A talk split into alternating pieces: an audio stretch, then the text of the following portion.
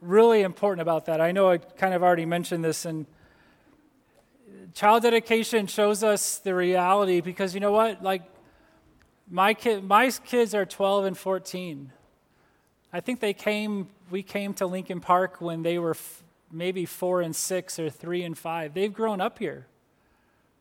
I mean, they, they've grown up in this place. And so, as much as Jeanette and I do everything that we can to show them Jesus, and we mess up royally often, but they, we do our best to show them the reality of Jesus, they have seen Jesus in this place as well. And that's what this dedication is really a reminder of, is that we are all responsible to show and pass on the love of Jesus to the next generation. And so it's, it's great, it's a privilege, it's an honor, it's special to be able to, jo- to grow up in the family of God. And so I just want you to see that. I want you to see your importance in this place. There are little ones looking to you, whether you realize it or not. There are little ones looking to you and seeing how we act and live, and that's a privilege and a responsibility. And so I hope that you just see that a little bit this morning. Uh, we are going to continue in our series. We're actually finishing our series this morning on the Ten Commandments. And so we have been uh, on this journey all summer. Um, we've had a couple interruptions along the way with uh, me traveling a little bit unexpectedly, getting COVID unexpectedly. Uh, we're past that, thankfully. Uh, but we're finally coming to the end of this series. And this has been, a, at, least, at least for me, hopefully for all of you as well, but this has been um, an encouraging and challenging series uh, just be reminded of what it means to be the people of God, remind, reminder of how God wants us to be and the responsibility that He's given us to be His people, and what that specifically looks like. And so, as we've gone through the commands, just kind of getting one more aspect of what it means to love God with all of our heart and also our neighbor as ourself. So, we come to this last commandment in the 10th. Uh, before we do, I know we've prayed multiple times this morning, but we need to pray that God would speak to our hearts. And so join me one more time just as we ask that He would speak. God, we do come before you as a church, as a community, and ask that you would be the one speaking, God, that you would be the one penetrating our hearts. You would be the one encouraging us with your word. I pray, Spirit, just as we sang earlier, that you would move in this place, that you would be the one that would be just saying exactly the things that we need to hear. We rely on you, God. We trust you. We look to you. And so help us to hear from you this morning. In your name we pray. Amen. When I was in fifth grade, our class did a white elephant gift exchange for Christmas. Have you ever participated in one of those? Uh, I cannot remember what number I had in the order of picking gifts, but I remember it was somewhere in the back half of the group. Uh, we were doing the thing where somebody could steal a gift or pick a new one. So I had a few people to worry about, but not many. It's still kind of strategically, you know, how it, you, how it goes, where it's like you're kind of looking at the lay of the land, what gifts have been opened, what's still there, and trying to figure out what to do. But for me, it was actually kind of easy because when it came time to pick a gift, the gift that I wanted hadn't been picked yet. And so I took a very specific wrapped gift. A friend of mine had actually told me what he brought as a gift, and it had been something that I had been wanting for a long time. So I was watching his gift like a hawk since he told me, praying every time somebody would go up to the pile, please don't take that one, please don't take that one, please don't take that one. And by the time it got my turn, no one had taken it. I opened it up, and it was a G.I. Joe Zartan figure this very one. Yes, ladies and gentlemen, the nerdum is running strong for a long time in my life.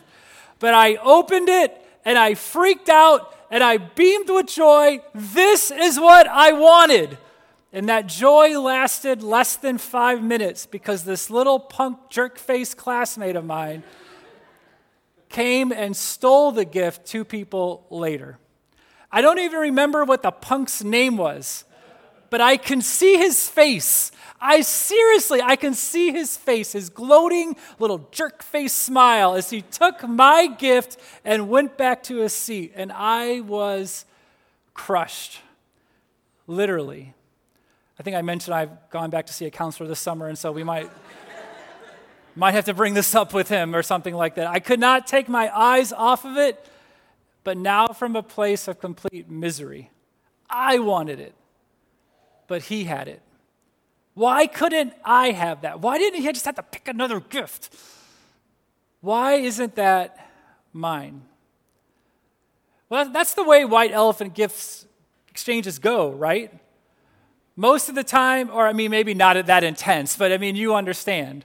Most of the time, you're looking at your lame hand me down ornament that somebody brought as a joke because I couldn't go out and find something, and you're looking at somebody else's restaurant or movie or even McDonald's gift card that's better than the thing that you got. And you're thinking, I know this isn't a big deal, but man, this is super lame. And I'd rather have that. Have you ever had moments like that? Again, maybe not as intense as my fifth grade level one, though I'm sure maybe some of us can resonate with that a little bit. Maybe it's, uh, this isn't that big a deal, but then there's other moments where it does feel like a big deal. When you look at your life and you look at somebody else's life and you want what they have, you want to be experiencing what they're experiencing. Not just to own something, but it's a little bit more of an intense desire. Like something is wrong with the world or something is wrong with how things work because you don't have what they do. Or maybe something's wrong with you because you don't have what they do. Have you ever felt that? I think we probably all have in some degree, even a little bit, whether we want to re- realize it or not. But if we can understand that, if we can resonate and understand that feeling, even a little bit, then we can start to grasp the heart of the 10th commandment, which says this You shall not covet your neighbor's house. You shall not covet your neighbor's wife, spouse, or his male servant, or his female servant, or his ox, or his donkey, or anything else that is your neighbor's. You shall not covet. So that the idea of covet, the emphasis here is on what I see and then how my heart responds to what I see. When I see another's life, when I see another's experiences, when I see another's possessions, how do I respond? Again, it's, it's, there's nothing wrong with admiring something, but it's something different to desire something in a negative way. I have to have that. Why don't I have that? Why can't I have what they have? This is coveting. So somebody told me once that frustration is just anger in a tuxedo. You don't want to admit the reality of what's going on. And I think in some ways, coveting is just lust in a tuxedo. We're lusting after what somebody wants with maybe a hint of jealousy and unease. Listen to what's mentioned spouse, servants, household items, and then the catch all literally anything that's theirs. In essence, this command is saying don't covet their life, not even an aspect of it. The details and the whole are all covered. Don't wish your life was their life. Don't wish your life was their life. This command is unique compared to others. It's not something that can be easily checked. I mean, stealing, murder, adultery, those can all be verified. We can know when those things happen. But coveting, this is an issue of the heart. There's really no way to check that. There's no way to make sure that that's not happening. It's harder to detect. And so, in that, there's an important aspect of self evaluation here, of honesty, of sensitivity to the Lord's leading in this command. And the importance of that because of how it connects to the other commandments. That this command connects to all of the others. And really, I think to get to the heart of what's happening here, an important aspect we have to consider it comes from Proverbs. Proverbs 4 says, Above all else, guard your heart, for everything you do flows from it. If coveting is an issue of the heart, it's of how I'm responding to what I see. What Proverbs is then adding to this is guard your heart. Because how you live, what you'll do, how you respond flows from it. Check your heart. Protect your thoughts. Protect your feelings. Protect your identity. Be responsible for you I wish I could have that. Guard your heart because you don't want it to lead to stealing. I wish he or she was mine. Guard your heart that it doesn't lead to adultery. I wish I had this in life. Guard your heart that it doesn't lead to idol worship. Don't covet. Guard your heart. It's a means of helping us move forward in life in faithfulness. Don't wish somebody else's life is your life. Guard your heart. Because faithfulness protects the community, and coveting will fracture the community. Remember, this is something that we've been saying all along in this series. These commands define a people. They unpack what it means to have an identity as God's people. God is saying, You're my kids, you're my family, and this is how my family acts. And the significance of us doing this, either breaking the command or following through faithfully, has repercussions beyond ourselves to those we are in community with and those even outside the community. Scholar Peter Enns puts it this way As God's people, as his special possession, the Israelites must know what he requires of them. I mean, being an Israelite is not a matter of private, personal piety. It has vertical and horizontal dimensions, and obedience to God is required on both fronts. After all, if they cannot behave properly toward their God and cannot treat each other as special people as God treats them, how can they ever be a light to the Gentiles, a light to others? How can they ever be a kingdom of priests in a world that does not know the true God? And as much as that's for them, it's also a reminder for us. How we are, how we live, and how we do that with one another has repercussions beyond these four walls to those outside of it who need to see and experience Jesus. We are part of something greater than ourselves. We have a spiritual connection to Jesus and one another that shatters the idea of American individualism. To not covet, to guard my heart, the ramifications are huge, not only for my life, but the community. So, in light of that, what are the implications of this command for us? What do we need to think about? Well, I think there's a few questions we need to process and answer as a community when we think about the 10th commandment. The first one is this What is the deeper reason why I want that? When the moment comes, when we have that experience, and let's just, we need to all be really honest and maybe honest, or maybe we need to not be in denial. But every single one of us either has broken this at some point or will be tempted to break it at some point. This is not an obscure command that might happen. This is a reality that does happen. And let me tell you, when probably the most prevalent way that this can happen in our world and culture today is when you look and you're scrolling on social media and seeing what people have or they're doing or where they're at, and it's like, oh, why can't. And that's when the temptation to covet can come in. And so we just need to kind of be honest about this. This is something we need to be aware of and be faithful to not break this command. And so it starts with this what is the deeper reason why I want that? Remember, to not covet is about the heart. At the core of this, I must ask myself, what is going on in my heart? And don't miss this. We cannot guard our hearts if we are oblivious to what's in our hearts. We cannot guard our hearts if we avoid what is going on in our hearts. We have to be aware of what's happening underneath the desire. Today, a cough, a sneeze, or a sore throat may not just be a cough, a sneeze, or a sore throat. They may be the symptoms for COVID, and I'm speaking from experience.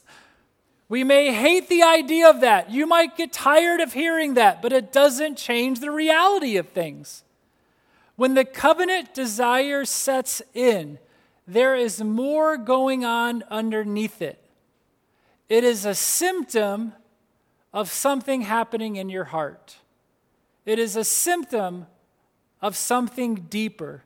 And that need, that desire, that symptom of what's going on in our heart, that's the thing that we need to be aware of. That's the thing underneath that the commandment wants us to focus on, be aware of, deal with, surrender to God. Again, we might hate that idea, we might not want to hear it, but it's still true. And so the prayer that we need to be praying actually comes from the same chapter we read for Collins this morning. In Psalm, the end of Psalm 139, it says, Search me, O God, and know my heart. Test me and know my anxious thoughts. See if there is any offensive way in me, and lead me in the way of everla- the way everlasting. God, God, show me me. Why am I having these anxious thoughts? Why am I feeling this? Why am I reacting this way? God, show me my heart. What are the symptoms pointing to? Reveal the truth to me. And so I have to be honest about the symptoms. Do the symptoms point to a deeper issue of materialism? I have to have it. I need to have this. I want this. I need to have more stuff, which is a huge thing in our culture. Does the symptom point to a deeper issue of a wound that needs healing? I, have experienced this. This happened to me. Real, true, genuine things. But if we don't allow God to bring healing to those things, then we'll react to wounds in unhealthy ways. And maybe the desire I have is showing me the wound that I need to bring to Him and work on. Does the symptom point to a deeper issue of where we find our value? I, I, something's wrong with me if I don't have this. Something's wrong with me if this isn't true. Something's wrong with me if this isn't how my life is.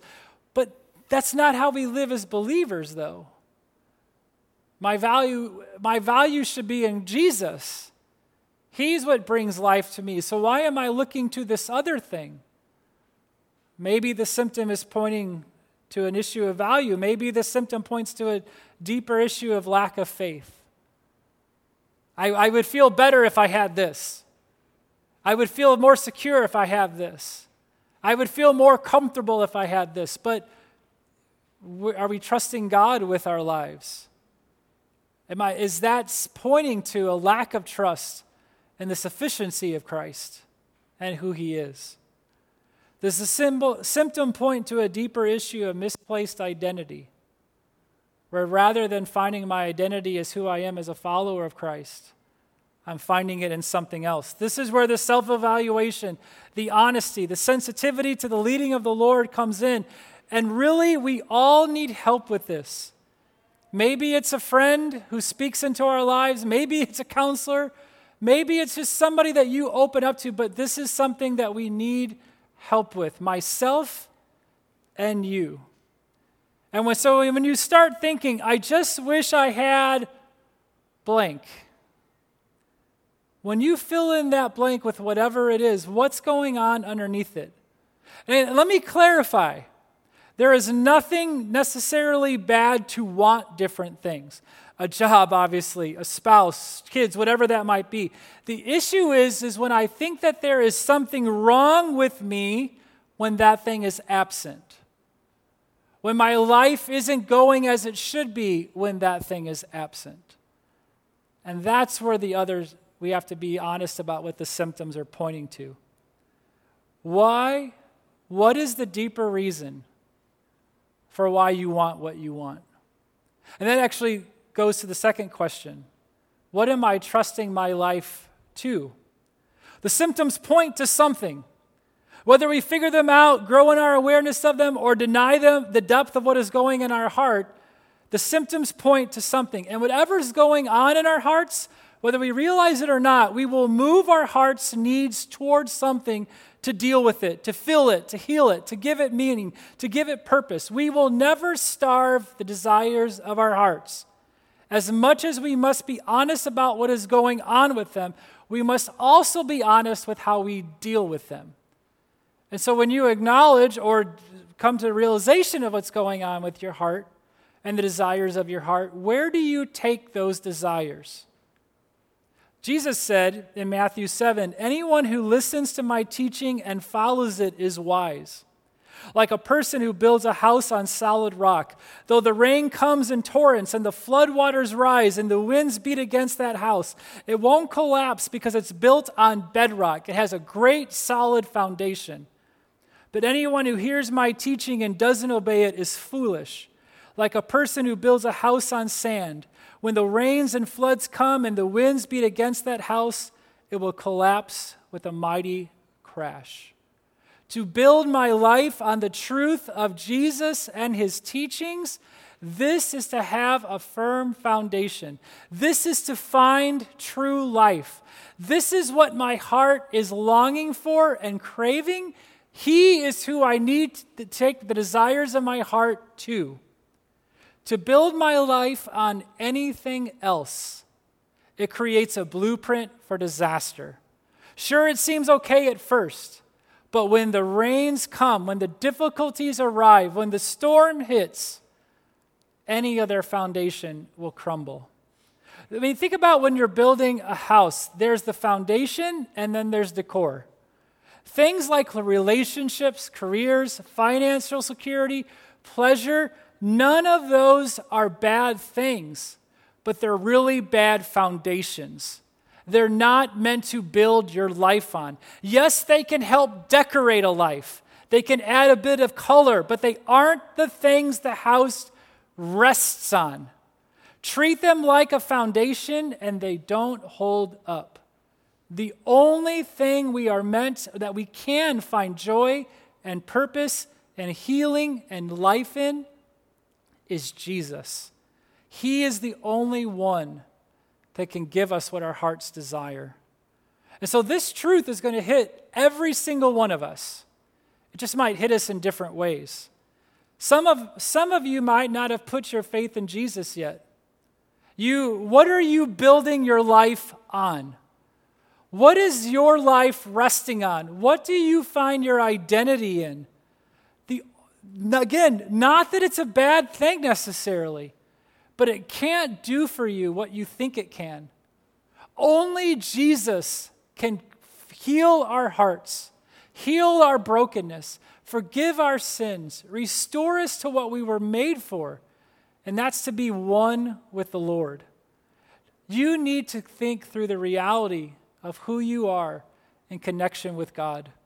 God wants you to be in relationship with Him. He wants you to be one with Him.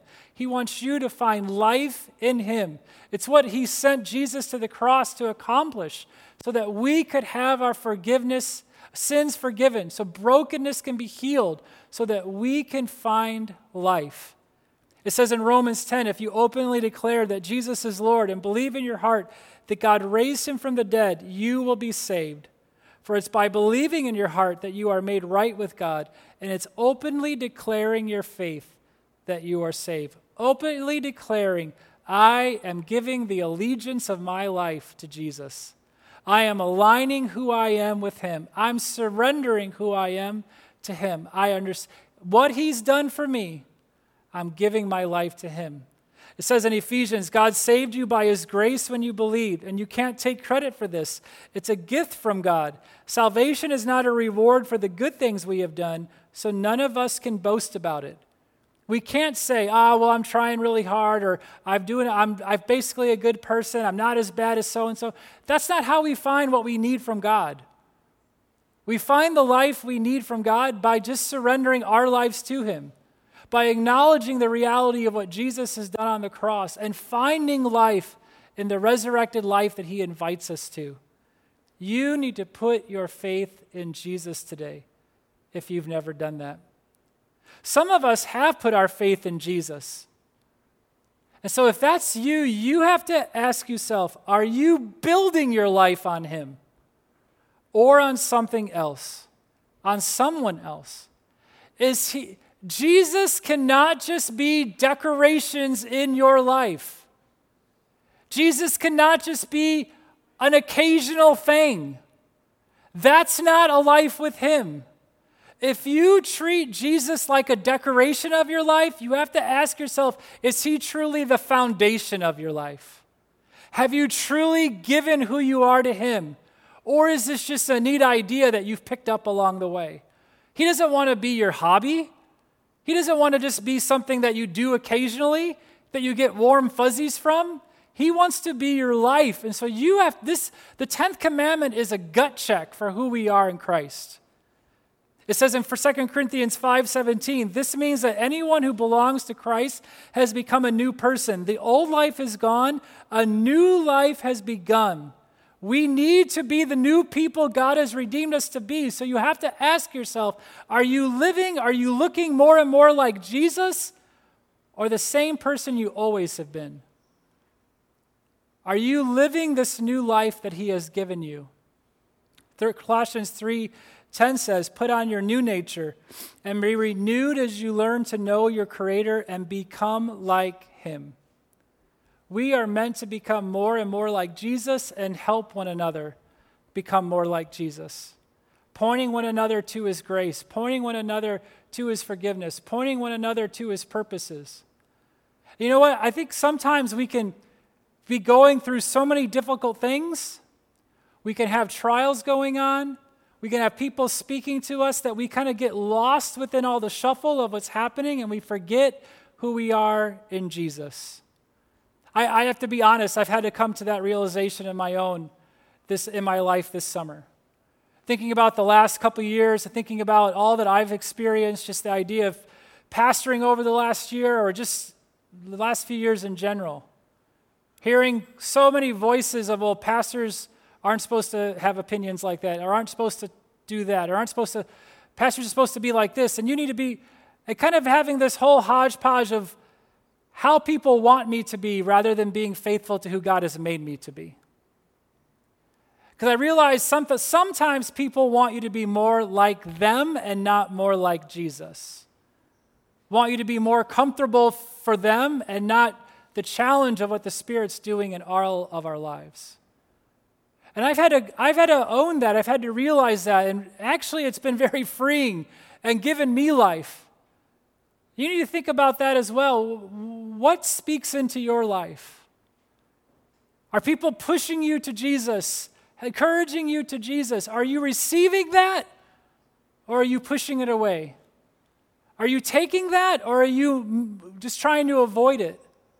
We need to be in community with one another. We need to be encouraging one another.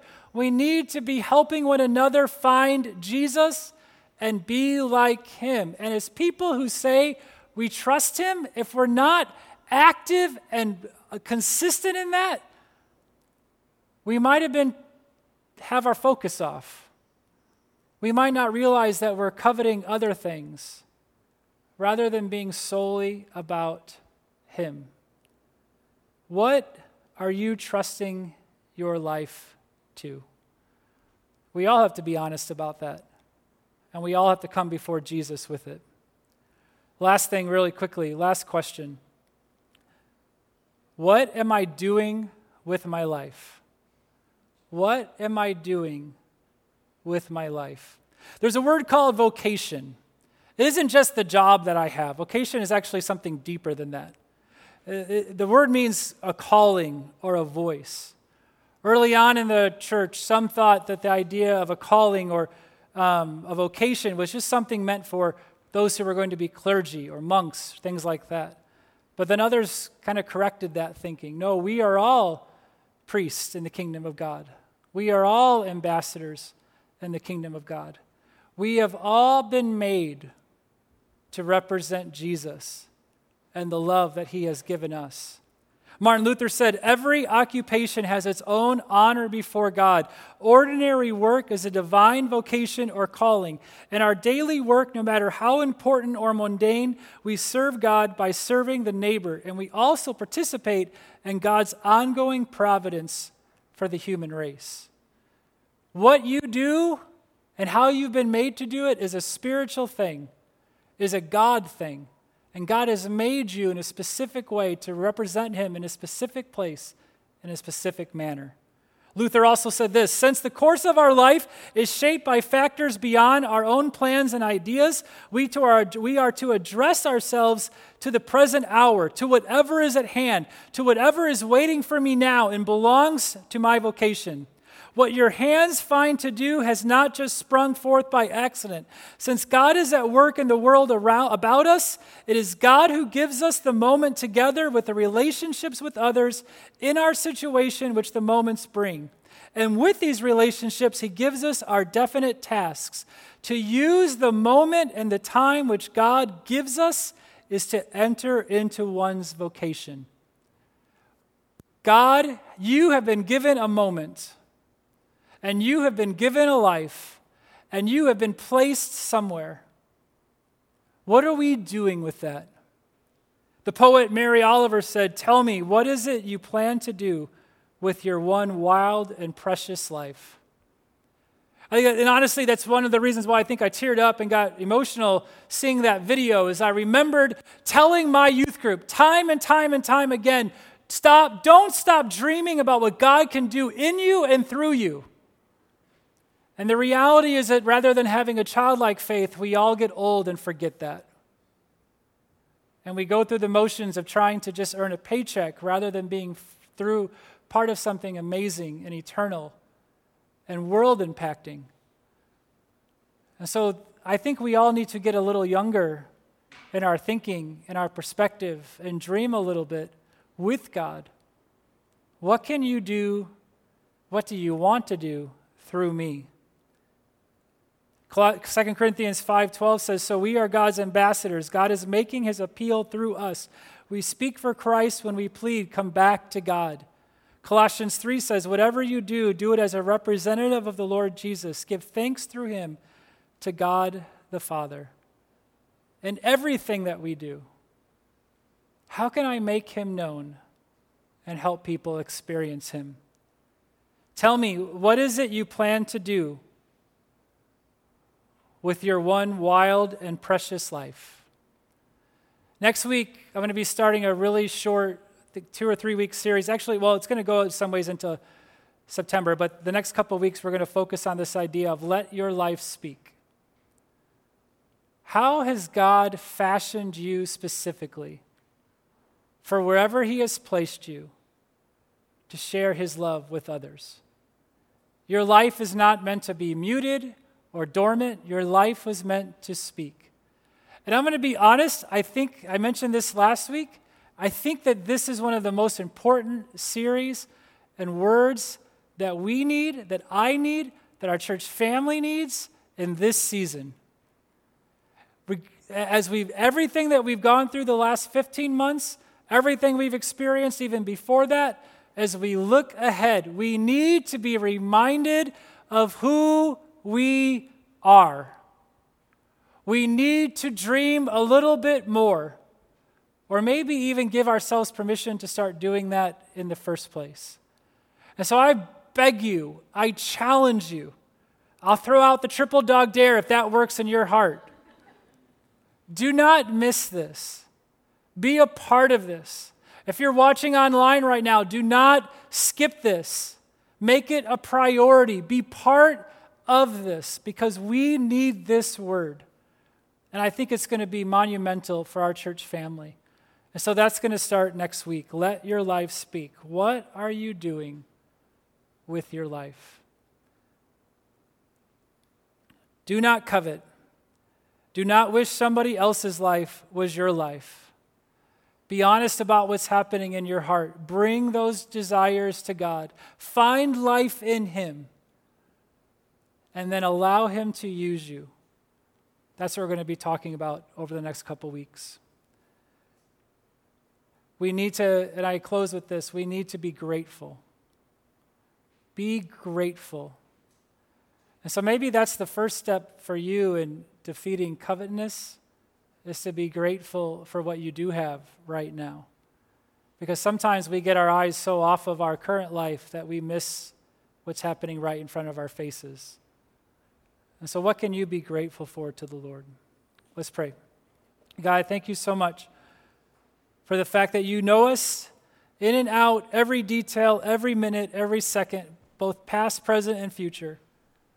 We thank you that you pursue us, that you are for us, that you love us, that you want to use us, that you want to be with us. God, I pray that that would encourage our hearts. I pray that we would build our lives on you and nothing else, that we would desire life with you and nothing else. Forgive us for the times when we seek life in other places and in other things. God, help us to reignite in our hearts a desire and a heart fire and a fervency for you. God, for those who don't know you, let now be the time of salvation. Let now be the moment when life begins. We ask all these things in your name. Amen. Let's stand and we're going to do this last song together. And as the team leads us in this, again, this is just like what I said at the end of the Holy Spirit earlier. This isn't just singing a song together. This is meant to be prayerful. This is us coming before the Lord. This is us declaring commitment to Him and worship to Him. And so don't let this, these just be words. Sing them because you truly mean this. Sing this because this is your prayer. And if you haven't put your faith in Jesus, don't worry about singing this. Just in your heart right now, pray to Him, surrender it. If you have questions about that, if you want to do that, even right now, I'll be up here. You can get out of your seat, walk up while the song's going on, and I would love to pray with you. But let's come before Him together.